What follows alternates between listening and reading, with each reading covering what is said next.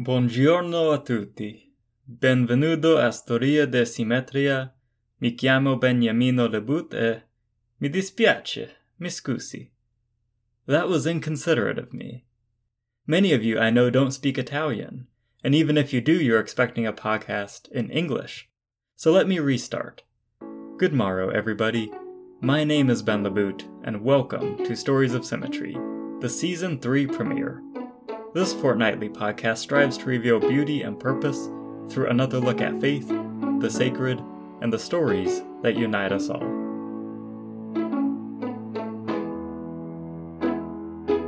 It can be confusing or even daunting to be tossed into the mix without a good understanding of what's going on.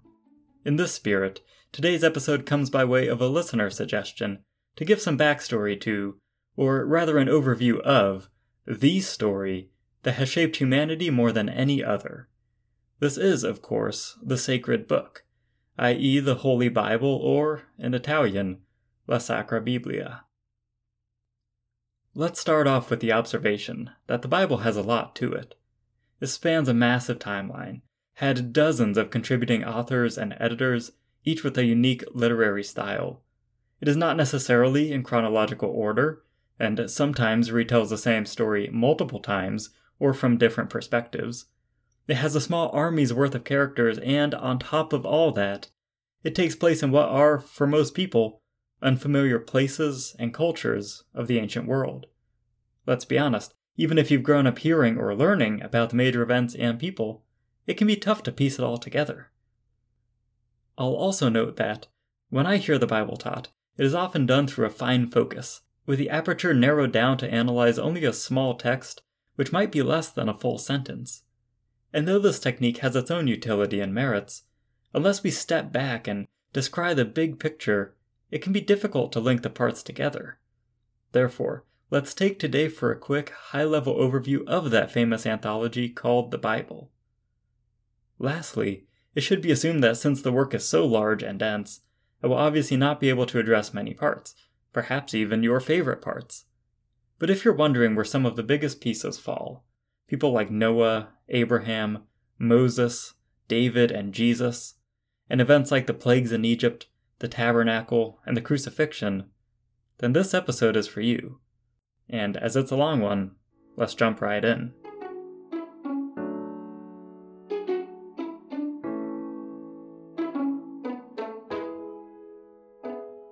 Chapter 1 Creation and the Early Works. Genesis Part 1. The Protestant version of the Bible is divided into 66 smaller works, each of which is called a book. The Roman Catholic version of the Bible includes additional works, collectively called the Apocrypha, which brings its total count to 73. Regardless, though, of whether you read the Protestant, the Catholic, or even the Jewish Bible, it begins with a book called Genesis. Its opening verse, the opening line of the Bible, depending on which translation you use, reads something like In the beginning, God created the heavens and the earth. Here, then, is where the Bible begins, with the creation of the universe and all it holds. For six days, God incrementally created, and on the seventh day, stopped and rested. Shortly thereafter, the Bible paints the picture of a paradisal oasis, which we know as the Garden of Eden. In that place of delight, God placed a person, and because the creature was formed from the dirt, we refer to that first human as Adam, because it sounds like the Hebrew word for dirt or soil. God saw that the human needed a partner who was of the same substance, so God cleaved Adam in half and created a second, consubstantial human he gave each of the two complementary attributes. Thus, male and female were created. The narrative's drama increases when these two chose to eat fruit from a tree about which God had told them not to eat. In choosing to disobey God, they fractured the relationship between God and humans, and between each other. In consequence, the two were expelled from the garden. At this point, the characters are generally called Adam and Eve. Adam is applied to the male and Eve to the female. Some time later, Adam and Eve had two sons, Abel and Cain. One day, each of them brought an offering to God, but God regarded Abel's and not Cain's. The brothers had a heated exchange which culminated in Cain's killing Abel. This was the first murder in the Bible. Thereafter, Adam and Eve had a third son named Seth. One of his descendants was Noah, and he was commanded by God to build a special refuge to safeguard creation as God wrought an all consuming flood. The Ark, as it is called, was a large watercraft in which Noah, his family, and much of God's creation withstood a deluge that otherwise wiped out everything on land. When the water finally subsided, the contents of the ark were released to reboot life on Earth, just as Noah and his family rebooted humanity. It's tough, however, to teach an old dog new tricks, so mankind began to unravel once again. The quintessential example of this is the story of the Tower of Babel, wherein people challenged God's preeminence through the creation of a grand tower.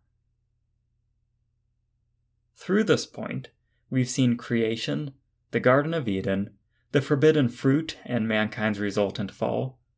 We encountered Cain and Abel, Noah and the flood, the reseeding of earth, and the Tower of Babel. Here, we can pause and draw a line in the sand. The first book of the Bible, the book of Genesis, is essentially an introduction to the rest of the Bible's narrative. But the first part of Genesis is itself an introduction to the introduction.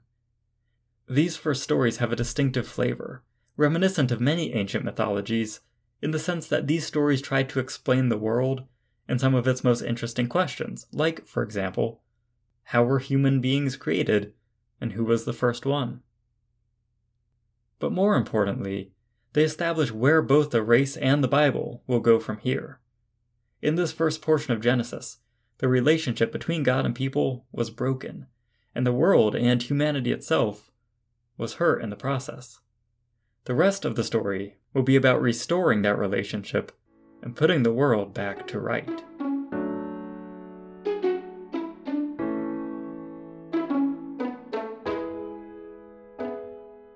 Chapter 2 The Patriarchs Genesis Part 2 Moving forward into the rest of Genesis, the focus of the narrative shifts from broad ideas to a single family, beginning with that family's patriarch, a man named Abraham.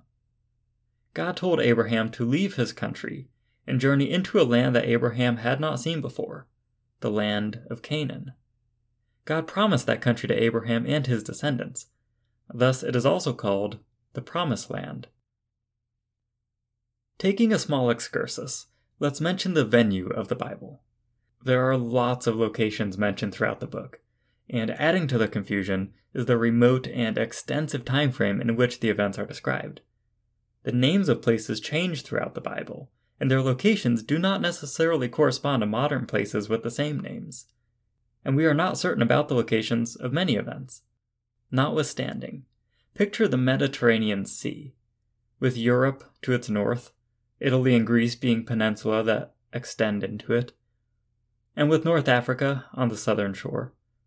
Much of the biblical narrative takes place on the east side of the sea, that is, on the right hand side of the mental map, in what is often called the Near East. Abraham's story and his promised land is somewhat approximated by the boundaries of modern day Israel, but the stories of the Bible extend beyond even that. To Egypt in the west, where we encounter Joseph, Moses, and others, to Mesopotamia in the east, where we read about Esther and Daniel in the lion's den, the Babylonian exile, and more. South to parts of the Arabian Peninsula, where Moses exiled himself and encountered a burning bush, and also to the north, to Asia Minor, Greece, and Rome, where many early Christian communities were planted. So when you think about the Bible, find modern day Israel on a map, put a pin in it, and then expand outward from there. These are the places where the stories of the Bible were set. Returning to the narrative, Abraham and his wife Sarah traveled to the Promised Land for a long time, they had no children together. But by God's promise, they conceived in old age and had a son named Isaac. He you might recognize from the story wherein God told Abraham to offer Isaac as a sacrifice. But just before the deed was done, God stayed Abraham from killing Isaac. And, as we elaborated on in Season 1, Episode 1, they were commended for their unwavering faith and wholehearted willingness to trust and follow God's instructions, even when those instructions were baffling. Isaac had two sons, Esau and Jacob. Jacob, the younger of these fraternal twins, was later renamed to Israel after he experienced a life changing encounter with God. Jacob Israel, then, had twelve sons between four mothers. The families of the twelve sons, over time, grew and were organized into what we know as the twelve tribes of Israel. Before that happened, however, the last portion of Genesis focused heavily on just one of those brothers. Joseph was adored by his father Jacob, but hated by his brothers. So the brothers sold Joseph into slavery, and he was taken to Egypt. Through an interesting series of events, including imprisonment and dream interpretation, Joseph ascended from his thraldom to become the vizier of Egypt, second in command of the entire country, answering to none but the Pharaoh himself. Having been forewarned by God about an impending famine that would affect much of the known world, Joseph devised a plan to stockpile grain and avoid catastrophe. Meanwhile, Jacob, back in the Promised Land, sent his sons to Egypt to buy food. In this way, Joseph and his family were brought together. Joseph forgave his brothers and invited the entire family to Egypt. This is how the Israelites came to be in that country, and this is also where the book of Genesis, roughly, ends. Let's take a moment to recap. The first part of Genesis contains the stories of creation Adam and Eve, Cain and Abel, Noah and the flood, and others. The second part of Genesis focused on Abraham, his faithful walk with God, and his encounters in the Promised Land. Abraham begat Isaac. Isaac begat Jacob, and Jacob begat twelve sons. Those men and their families all lived in the Promised Land and called it home. The third part of Genesis centered upon the generation of those twelve sons and the series of events, many of which involved Joseph that caused them to leave the Promised Land and sojourn in Egypt. They left their homeland because of a famine, but they intended to return. This is where Genesis, the introduction to the Bible, ends.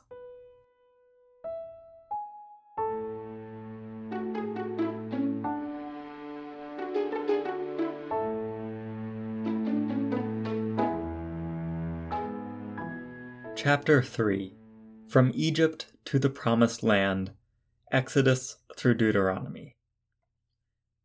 The second book of the Bible is called Exodus. It continues the narrative several generations after the events of Joseph, the famine, and the family's move to Egypt. It turns out that they never made it back to the Promised Land. They are still in Egypt, and they have grown from a large family into a small nation known as the Israelites, named for their ancestor, Israel, Ne'e Jacob. Over the years, the Egyptians have become harsh with them, relegating them into serfdom, where they are little better than slaves. Feeling threatened by the Israelites, the Egyptians instituted a policy of infanticide, putting to death all of the Israelite baby boys. Into this world, Moses was born. But placing their trust in God, his bold mother and sister cleverly placed Moses in a basket and floated him down the Nile, where he was found and adopted by Pharaoh's own daughter. When Moses became an adult, he saw the oppression of his people and killed one of the Egyptian overseers. When the deed became known, he was forced to flee Egypt. He escaped across the Sinai wilderness and settled in a land called Midian, where he became a shepherd and started a family. Moses was about 40 when he became a fugitive, and for about the next 40 years, he lived that shepherd's life. But it all changed one day when he was captivated by the sight of a burning bush. Instance of a shrub on fire in and of itself is not necessarily noteworthy given the region's arid climate, but what caught his attention was that, although it was on fire, it was not burning up. The plant was ablaze, but not consumed. So Moses investigated. And when he was near to the bush, he heard the voice of God.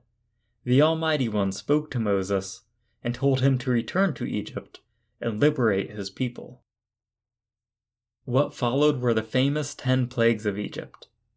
Dialogue between Moses and the Pharaoh went nowhere, so God sent ten different plagues upon the land, culminating finally in the death of all firstborns. The Israelites were spared this fate through observation of the first ever Passover. The meal included unleavened bread, bitter herbs, staffs in hand, and was celebrated inside homes the door frames of which had been painted with the blood of lambs. Those who obeyed the Lord's instruction in this matter were passed over by the angel of death. Manumission followed that final plague. The Israelites were told to leave Egypt, and as they left, the Egyptians gave them fine outfits, precious metals, and all manner of valuable things. The path they followed was set by the Ert of God. The route took them across the Sinai Peninsula, up to the shore of the Red Sea, which is sometimes rendered Reed Sea, as the Hebrew can be validly read either way. A bevy of Egyptian charioteers who had gone in pursuit of the Israelites caught up with them there. With the cliffs and an army to his back, Moses stretched out his hand and staff toward the water, and God sent a strong wind to clear a path through the water. Thus, the people of God crossed the sea on dry land. And, after they had crossed, when the charioteers gave chase through the main, the water overtook them. Freed from their pursuers, the Israelites continued their journey to the mountain of God, called Mount Sinai or Mount Horeb. The people camped at its base while Moses, their leader, went up to seek God. When Moses returned, he carried the Ten Commandments with him. This is the first time that we see or hear of the Ten Commandments, but their advent was accompanied by a new low point for the Israelites. While Moses had been absent, a large portion of the congregation had constructed a golden bull. Moses and God were enraged by this idolatry. Moses destroyed the idol, and then quite literally drew a line in the sand, told the God worshippers to come to his side, and the ox worshippers to go to theirs, and then he bid his fellows to kill the others. Sometime after this event, the people of God arrived at the border of the Promised Land. But before carelessly marching in and confronting who knows what was in the land, twelve spies, one from each tribe, were dispatched to search the land and report back. When they returned, ten of the spies spread fear and doubt, claiming that the Israelites would be powerless against the land's inhabitants. Yet two of the spies, Caleb and Joshua, remained confident in God's ability to win the land for them. The faithlessness of the ten spies and their followers cost everyone dearly. God condemned the Israelites of that generation to exhaust their days wandering through the wilderness until all but Moses and the two faithful spies had died. Thus, the next forty years were spent wandering. The Bible records many events that happened between leaving Egypt and entering the Promised Land, but here I will mention only four, in addition to what has already been said. The first is that God gave the people a special food called manna, which is anglicized as manna. It was a wafer like consumable that came with the morning dew and tasted like honey. Additionally, God established the priesthood through Moses' brother Aaron and gave specific instructions about the intendants of Judaism festivals, sacrifices, rules, regulations, and more. God also gave instructions for the creation of an elaborate tent called a, or in this case, the tabernacle, and the contents that were to be placed therein, most notably a special chest called the Ark of the Covenant, which held the Ten Commandments, the head of Aaron's staff, and some manna, that special food. Finally, it should be noted that, on one occasion, Moses disobeyed God's instructions about how to obtain water for the congregation.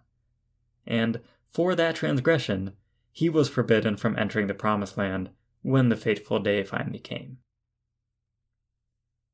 The book of Exodus began in Egypt with the young child, in a basket, being floated down the Nile to escape infanticide.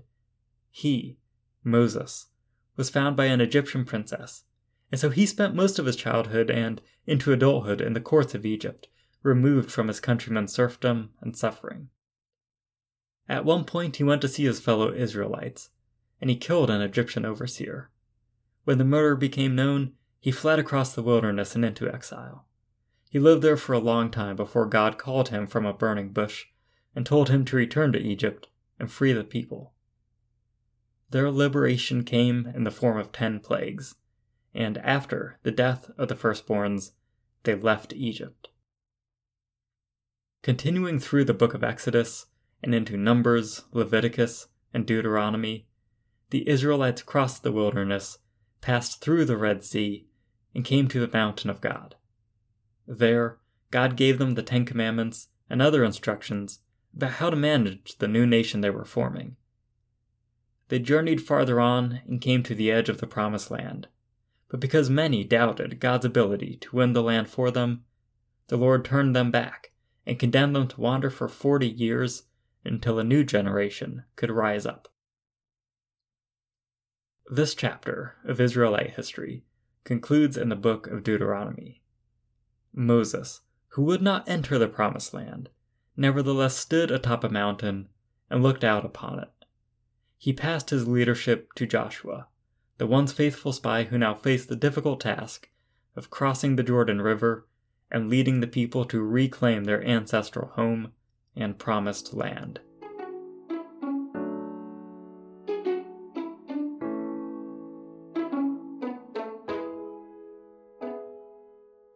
Chapter 4 From Conquest to Kings. The first book of the Bible, its introduction, is Genesis. The next four books, Exodus, Numbers, Leviticus, and Deuteronomy, focus on Moses, his intendants of Israel's rise to nationhood, and their new relationship with God, which was mediated through the Ten Commandments and other instructions, such as Passover and the tabernacle that housed the Ark of the Covenant. In Judaism, this five book collection is called the Torah, which roughly translates to teaching or instruction. In Christianity, it is often called the Pentateuch, which you can remember because pentos is five in Greek, like the shape pentagon. As previously noted, the fifth book, Deuteronomy, ended just before the Israelites were going to enter into the Promised Land for the first time since the days of Joseph and his eleven brothers, several hundred years prior. The sixth book, then, Joshua, is about reclamation of that promised land. And without great stretch of the imagination, you can imagine that it was Joshua who led that conquest. Similar to how God parted the waters of the Red Sea roughly 40 years earlier, God parted the waters of the Jordan River and allowed the Israelites to cross over. Here, I should point out that, if you look at a map of the Near East, Israel is more or less between Egypt and the Jordan River. So it's fair to ask why the Israelites, having come from Egypt, need to cross through the Jordan River to enter the Promised Land. The reason is because when they departed Egypt, the nation traveled southeast across the Sinai Peninsula, then crossed the Red Sea into the land of Midian, which is northern Saudi Arabia today, and north again into modern day Jordan, which landed the Israelites east of the Jordan River, on the far side of the Promised Land with respect to Egypt. And if that geography is a bit confusing, then just remember that the Israelites swooped beneath the Promised Land and then came up on it from the other side. Once they crossed the Jordan, however, the land wasn't yet theirs for the taking. In their extended absence, other groups of people had settled the country, Accordingly, the book of Joshua recounts the Israelites at wars with the inhabitants as they sought to retake the land that God had, so long ago, promised to Abraham and his descendants. The most famous adventure along the way happened early on at the city of Jericho. Spies were sent into Jericho on a reconnaissance mission. They would have been captured, if it were not for the help of a local woman named Rahab. She trusted in the might of Israel's God, chose to aid the spies in exchange for the safety and fair treatment of her family and herself. The deal was made, and the spies returned to Joshua with their report. When it came time for the Israelites to attack Jericho, the Lord commanded them to engage in unconventional tactics. Instead of siege Jericho, God bid the Israelites to march around the city once per day for six days, and then to march around it seven times on the seventh day. And then after that seventh lap, to shout and blow trumpets and clamor with fury. After which, the Bible says, the walls came crumbling down.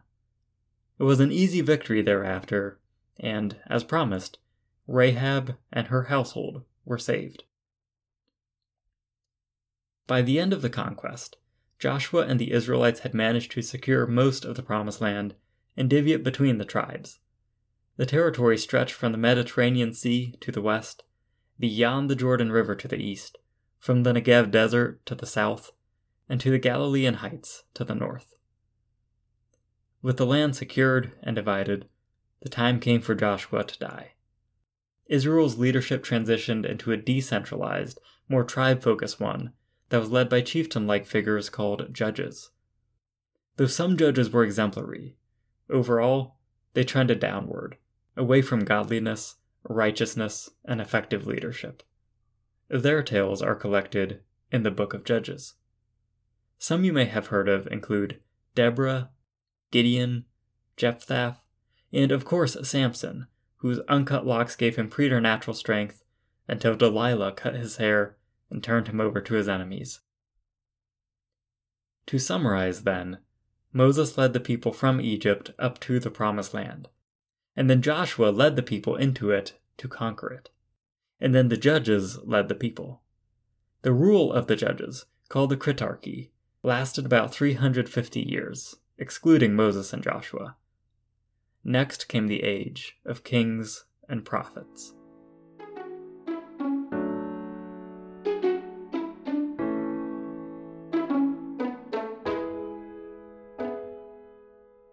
Chapter 5 The Kingdom of Israel. As we approach the time of kings, let me reiterate that I am only scratching the surface. Of even the major events, much will be left unsaid herein. Nevertheless, let's discuss at least some of them and help gather reference points for our approach to the Bible. The age of prophets and kings began with a man who is often considered the last judge and first prophet. His name was Samuel. And during his reign, even though he was a good leader, the people cried out for a king. So, per God's guidance, Samuel anointed Saul as the first king of Israel. Saul was tall, strong, handsome, and looked like a king. He might have even become a great king, but early in his reign, he disobeyed God's instructions. Thereafter, the Lord withdrew his support for Saul and gave it instead to a young man named David. God told Samuel to anoint David as the next king of Israel. However, a lot happened between the anointing and the actual assumption of the role. David waited for something on the order of decades. Some of his highlights during that time include his becoming a court musician for Saul, slaying the Philistine champion Goliath, forming a close friendship with Saul's son Jonathan, and becoming an increasingly renowned warrior. A popular song was sung about David during these years. It went, Saul has killed his thousands, but David his tens of thousands. These lyrics enraged King Saul, who then, in what we could only describe as paranoia, determined to kill David. David lived in exile for several years, and when he was in Israel, was harried and sought by the king. Eventually, though, Saul died in battle, along with his son, Jonathan. Not long after, David was coronated as the king of Israel. As king, David served his nation well. He conquered Jerusalem and made it Israel's capital. He successfully defended the nation from its enemies, and more. It should be noted also that this is the same David who wrote many of the Psalms. After 40 years of ruling Israel, David was succeeded by Solomon, who, like his father, is remembered as an excellent king. When he assumed the throne, God asked him what he wanted most, and Solomon selflessly requested the wisdom to lead his people well. God granted that and more. Thus, we remember Solomon as Israel's wisest king. And he also wrote several of the Bible's wisdom books, including the Song of Psalms, or Song of Solomon as it's known, Ecclesiastes, and the Proverbs.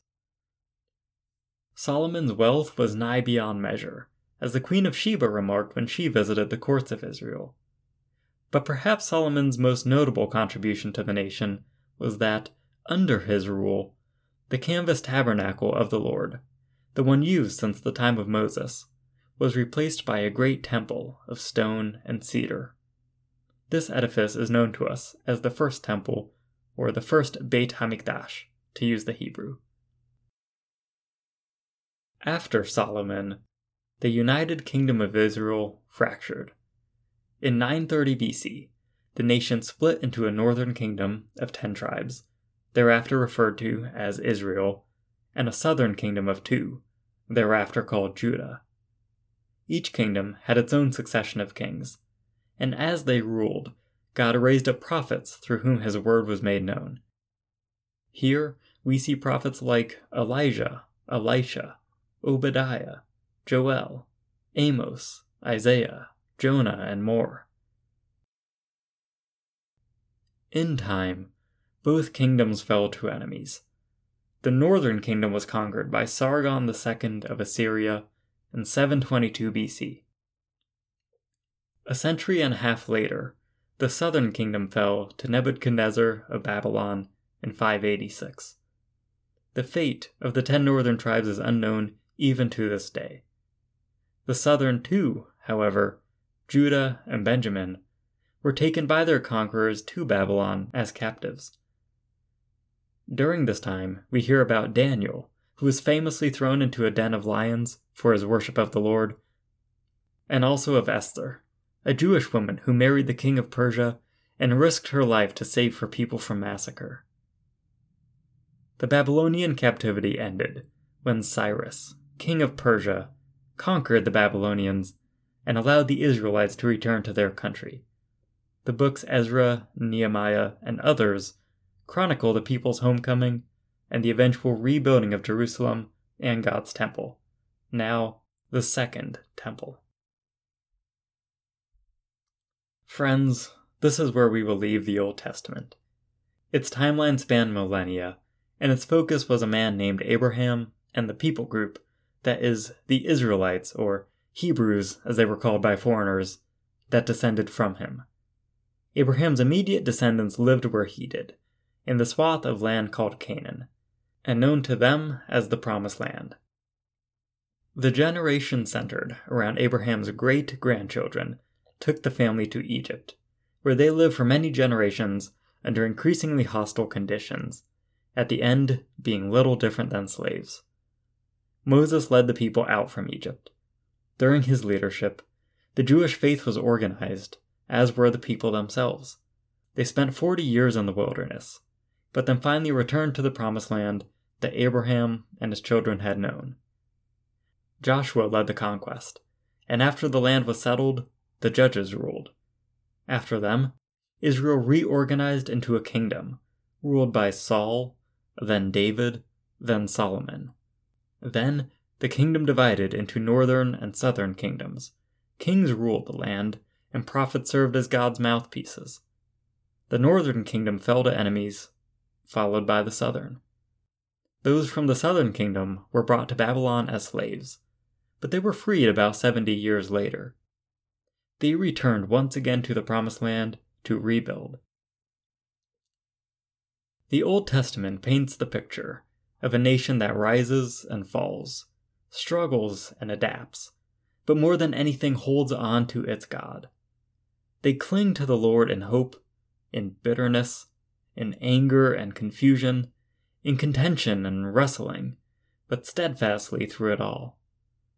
In the Old Testament, there are books of history, poetry, of wisdom and aphorisms, of instruction, of prophecy, both apocryphal and explicit. The youngest book of the Old Testament was written in the ballpark of 450 BC.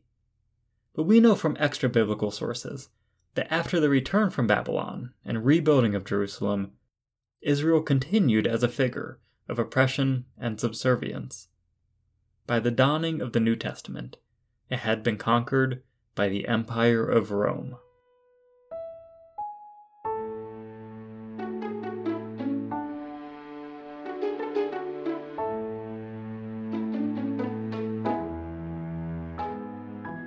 Chapter 6 Intermission and Segmenting the Bible. Here, we can take a quick break from the narrative and discuss how the familiar Bible came to be. The moieties of the Bible are the Old and New Testaments. Christianity grew from Judaism, and therefore, the Old Testament is actually the contents of the Jewish Bible, just with some portions ordered differently. And most of its content was oral, long before it was put to pen and paper. The New Testament, on the other hand, is Christian only, and it was written as, or very shortly after, its described events took place. Although all the smaller works that have been collected into the Bible were written no later than about 100 AD, and as said, some of it is far earlier than that, the familiar arrangement of those documents was not finalized until somewhere around 400 AD. In the 13th century, most books of the Bible were subdivided into chapters, and those into verses in the 16th century. Title headers came even more recently and usually differ across various editors and publishers. And although chapters and verses create nice breaks in the text and are helpful for reference, be wary of the segmentation that was not present in the original writings. Sometimes they unintentionally separate similar ideas at times even separating a single thought across two chapters. On a separate but related topic, many people question the validity of the Bible and how closely the one on your shelf resembles the original works from thousands of years ago. There are troves of scholarly research that treat the topic exhaustively, but suffice it to say that not only is the modern Bible exceptionally unaltered from its ancient original, but the authorship of its many books particularly those of the New Testament attributed to Paul, Peter, Luke, and others, are without sound scholarly dispute.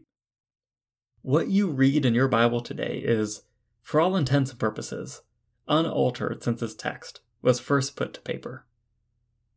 Furthermore, the Bible is not a translation of a translation of a scribe's redaction, etc., ad nauseum. Though it is true that, for example, Jesus most likely gave his sermons in Aramaic though they are recorded using Greek in the New Testament. Any worthwhile translation of the Bible returns to that original Greek for its content, not to a previously translated Bible.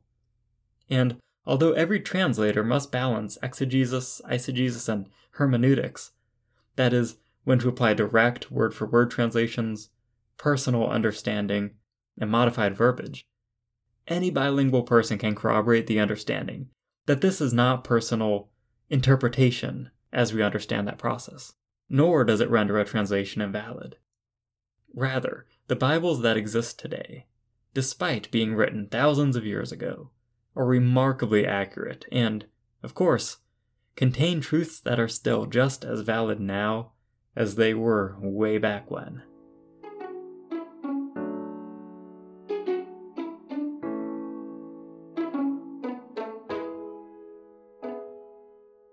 Chapter 7 Jesus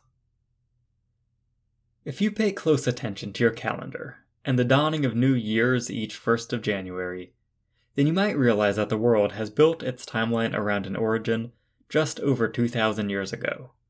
That starting point is the birth of arguably the most significant figure in human history Jesus. This is also where the New Testament begins four books of the Bible, each of which is termed a gospel, which, derived from the Greek, means good news. Matthew, Mark, Luke, and John focus solely on Jesus, the events of his birth, life, ministry, death, and resurrection.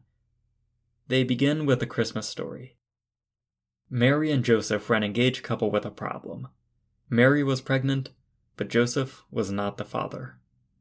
A divine messenger had told Mary that she would become pregnant despite never having had intercourse, and that the child would be the Jewish people's, her people's, long awaited Savior, the Messiah, whose name would be Jesus.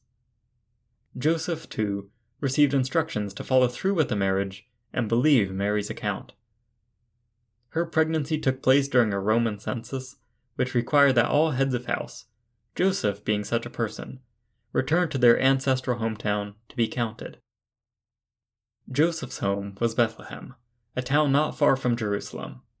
Although the census did not require that Mary accompany Joseph, she did. Thus, they spent the latter part of her pregnancy with extended family in Bethlehem. While they were there, the time came for Mary to give birth. Jesus was born. His birth was attended not only by Joseph and the household, but by shepherds who, while they were guarding their flocks at night, had been visited by a whole host of heavenly beings who announced the birth and bid the odd shepherds to attend.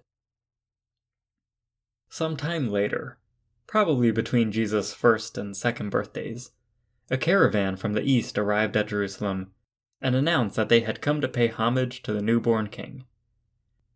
When the visitors arrived at Mary, Joseph, and infant Jesus, they honored the family with gifts of gold, frankincense, and myrrh. The caravan then returned to their place of origin, but there was trouble in their wake. Herod, whose title was King of the Jews, though in reality he was a vassal king of Rome, and not strictly speaking even Jewish, was alarmed by the visitors' announcement that a new king of the Jews had been born, one who draws attention of even the far corners of the earth. So, much like Pharaoh at the beginning of the Exodus story, Herod ordered the slaughter of all male infants in the surrounding area. But like Moses so long ago, baby Jesus was saved by his parents. They were told by God to flee for Egypt that very night. They obeyed, and Jesus lived. Some years later, they returned to Israel and settled in the northern part of the country, a region called the Galilee, in a town called Nazareth. There, as Jesus grew up, he became a laborer, and possibly even learned a trade. There is a chance that he became a carpenter, but there is no evidence to support that assertion. What we are certain of, though, is that sometime in his early adulthood, likely around age 30, he began a public ministry based in Capernaum, a crossroads town on the northern shores of Lake Galilee. His public life began with his own baptism. He came to John, a man who was baptizing Jews in the Jordan River and proclaiming the impending arrival of Messiah. John baptized Jesus, and then the Spirit of God descended upon him. From here, Jesus retreated farther into the wilderness for forty days to fast, meditate, pray, and rise above temptation. So here we've seen the Christmas story, Joseph and pregnant Mary, the birth of Jesus at Bethlehem, and the shepherds who came to greet them. Not at the same time, though still the tail end of the Christmas drama. We saw that the family was visited by a caravan from the east. It was led by wise men, sometimes called magi. We don't know how many were there, but the Bible mentions three types of gifts gold, frankincense, and myrrh. After the wise men depart for the east, Mary, Jesus, and Joseph depart to the west, fleeing to Egypt for safety. Years later, they returned to Israel and lived in Nazareth. Even more years after that, Jesus was baptized by John and began his ministry from the town of Capernaum.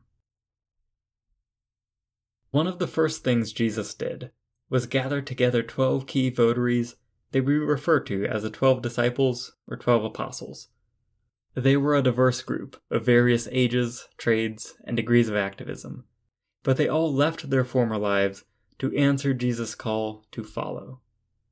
Their names were Peter, also called Simon or Cephas, his brother Andrew, James and his younger brother John, Philip, Nathanael, also called Bartholomew, Levi, also called Matthew, Thomas, also called Didymus, which means twin, another John, another Simon, Judas, also called Jude or Thaddeus, and finally another Judas, who is distinguished with the epithet Iscariot. These followers studied under Jesus and joined in his preaching and performing miracles. After about three years of this ministry, it culminated in a final climactic week, which we now celebrate annually as Holy Week, the week leading up to Easter.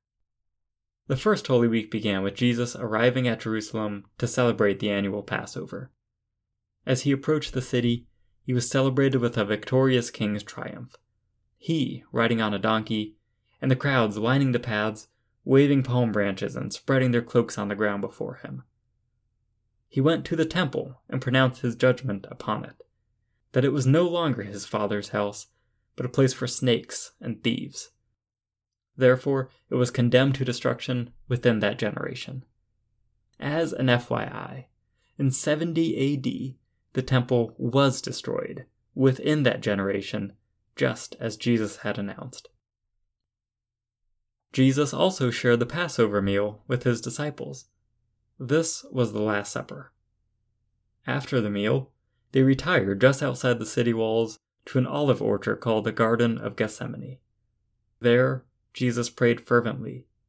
When he had finished, a group of soldiers, guided by the disciple Judas Iscariot, arrested Jesus. Judas had betrayed Jesus to the Jewish high priest in exchange for 30 pieces of silver. Following his arrest, Jesus was brought to the high priest and the Jewish vassal king, who, violating their own system of jurisprudence, witnesses, evidence, etc., hastily sentenced him to death on charges that included blasphemy. However, since execution had to be sanctioned by the Roman governor, Jesus was next arraigned before him.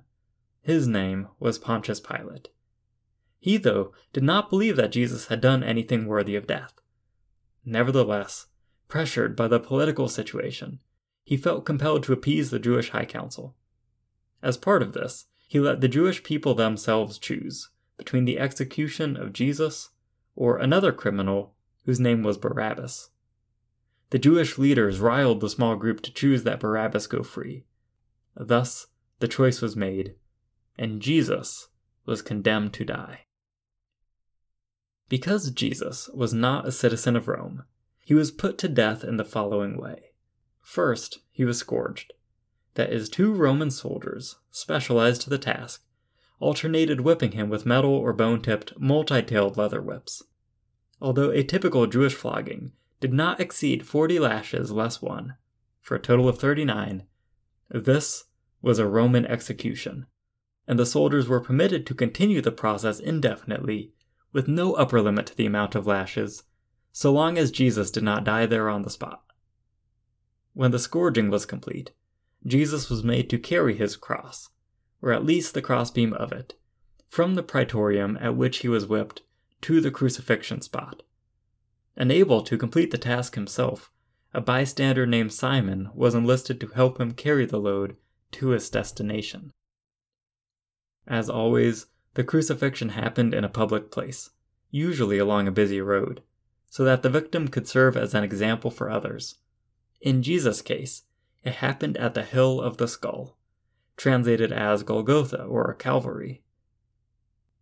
Jesus was stripped, mocked, given a crown of thorns, nailed to a cross, and elevated for all to see. The process took several hours, but as it was ending, with his dying breath, Jesus cried out loudly and powerfully, It is finished.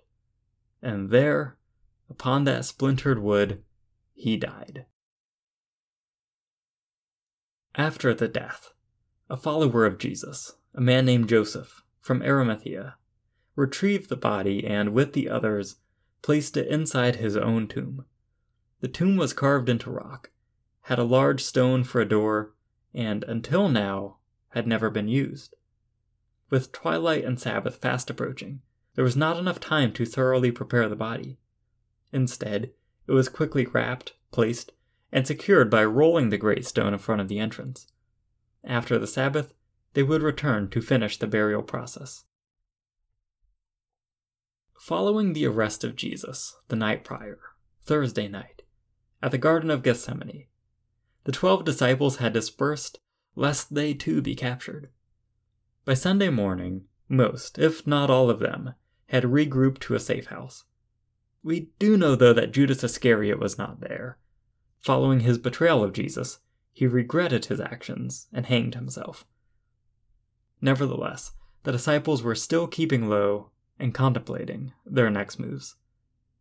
The women, however, Mary, who was from Magdala, Mary, the mother of Jesus, and others, since they were less likely to be harassed or arrested, boldly ventured forth Sunday morning to return to the tomb and complete their lugubrious task of burial. To their astonishment, when they arrived, not only were the soldiers who were supposed to be guarding the tomb absent, but the heavy stone that sealed the door had been pushed aside. Inside the tomb, they found no evidence of grave robbery or other foul play. Instead, there was the linen body wrapped to one side, and to the other, the face covering neatly folded. Mary Magdalene wept bitterly, but lo, there appeared Jesus, not as a spectre, but in a body renewed, and he told her, Why do you cry? Are you looking for the living among the dead? Remember, this is what I said would happen. Fear not, but go and tell the others. So they did. They ran to tell Peter and John and the others. In the coming days, Jesus himself appeared to all of them, and then to others, even at one time to a crowd at least 500 strong. For 40 days he remained with them. At the end of this time, Jesus gathered his followers on a hill outside of Jerusalem. There, he commissioned them to share their story and gather others to their new congregation. Then, Jesus ascended into the clouds.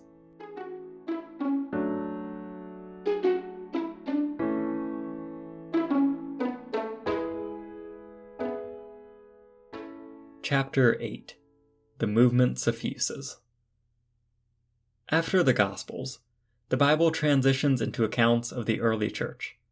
The Acts of the Apostles, usually shortened as the Book of Acts, describes various tales of the early church and how its followers, aided by the Holy Spirit, spread the message of Jesus throughout the known world. Following Acts, the New Testament is composed of several letters between the early apostles and the churches they planted.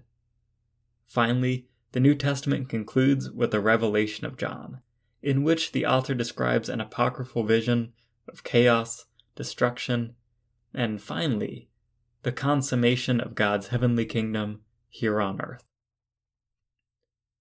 Beginning from the ascension of Jesus, just described, Jesus had told his followers to wait in Jerusalem for the Holy Spirit to visit them. Ten days later, the event occurred. Tongues of fire fell upon the group gathered in prayer and worship.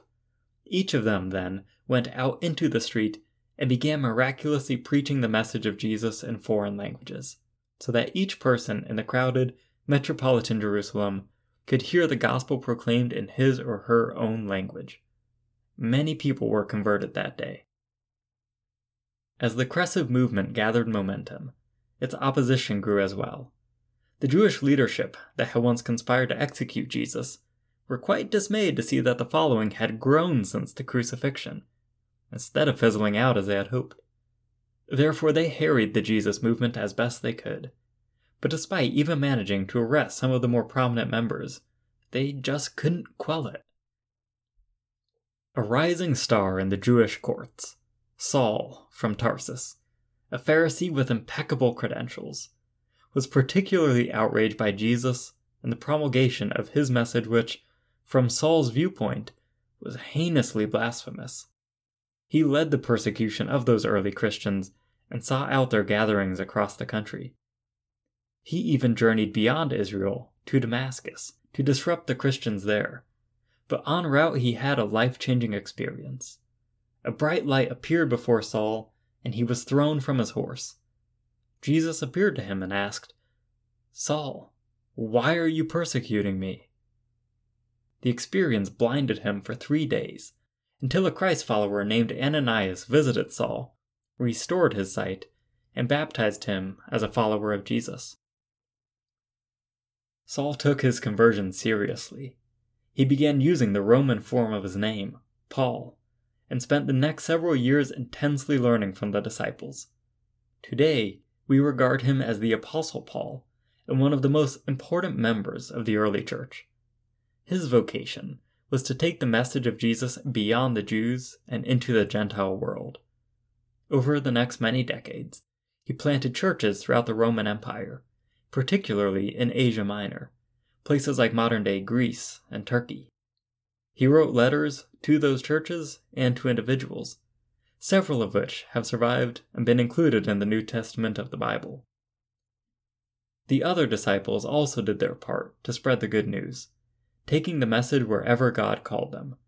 Some stayed in Israel, while others went afield to the far corners of the earth, to Africa, India, Rome, and beyond.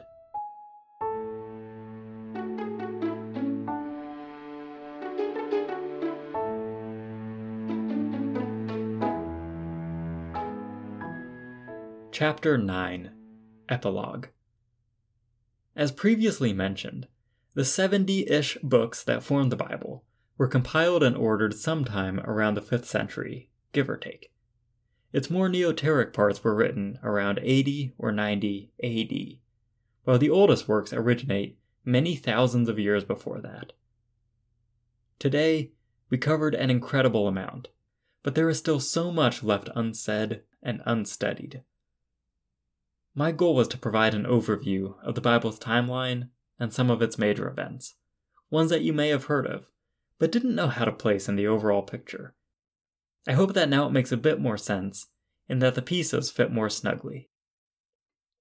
When it comes to the Bible, the content, the characters, the setting, the writing styles, even, are as varied as human existence itself. There is consistency, though. The meta theme the leitmotif of the entire Bible, if nothing else, is the interaction of mankind and God, particularly how the family of Abraham grew in their understanding of and their relationship with the divine. And why we, so many centuries later, still read it is because of that very reason.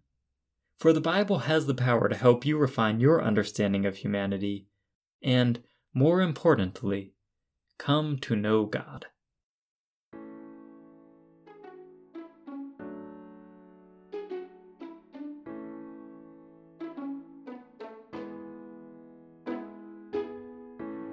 Thank you for joining Stories of Symmetry today. My name is Ben Laboute, and the aim of this podcast is to reveal beauty and purpose through another look at faith, the sacred, and the stories that unite us all. Today's episode was the first of season 3. New episodes are released every two weeks, but know that you can find every episode, also blogs and more, at storiesofsymmetry.com. You can find us on Facebook and Instagram at Stories of Symmetry. Invite your friends and family, as we'll be back in two weeks to talk about fig trees and their humble fruit. Until then, go with God, go in peace.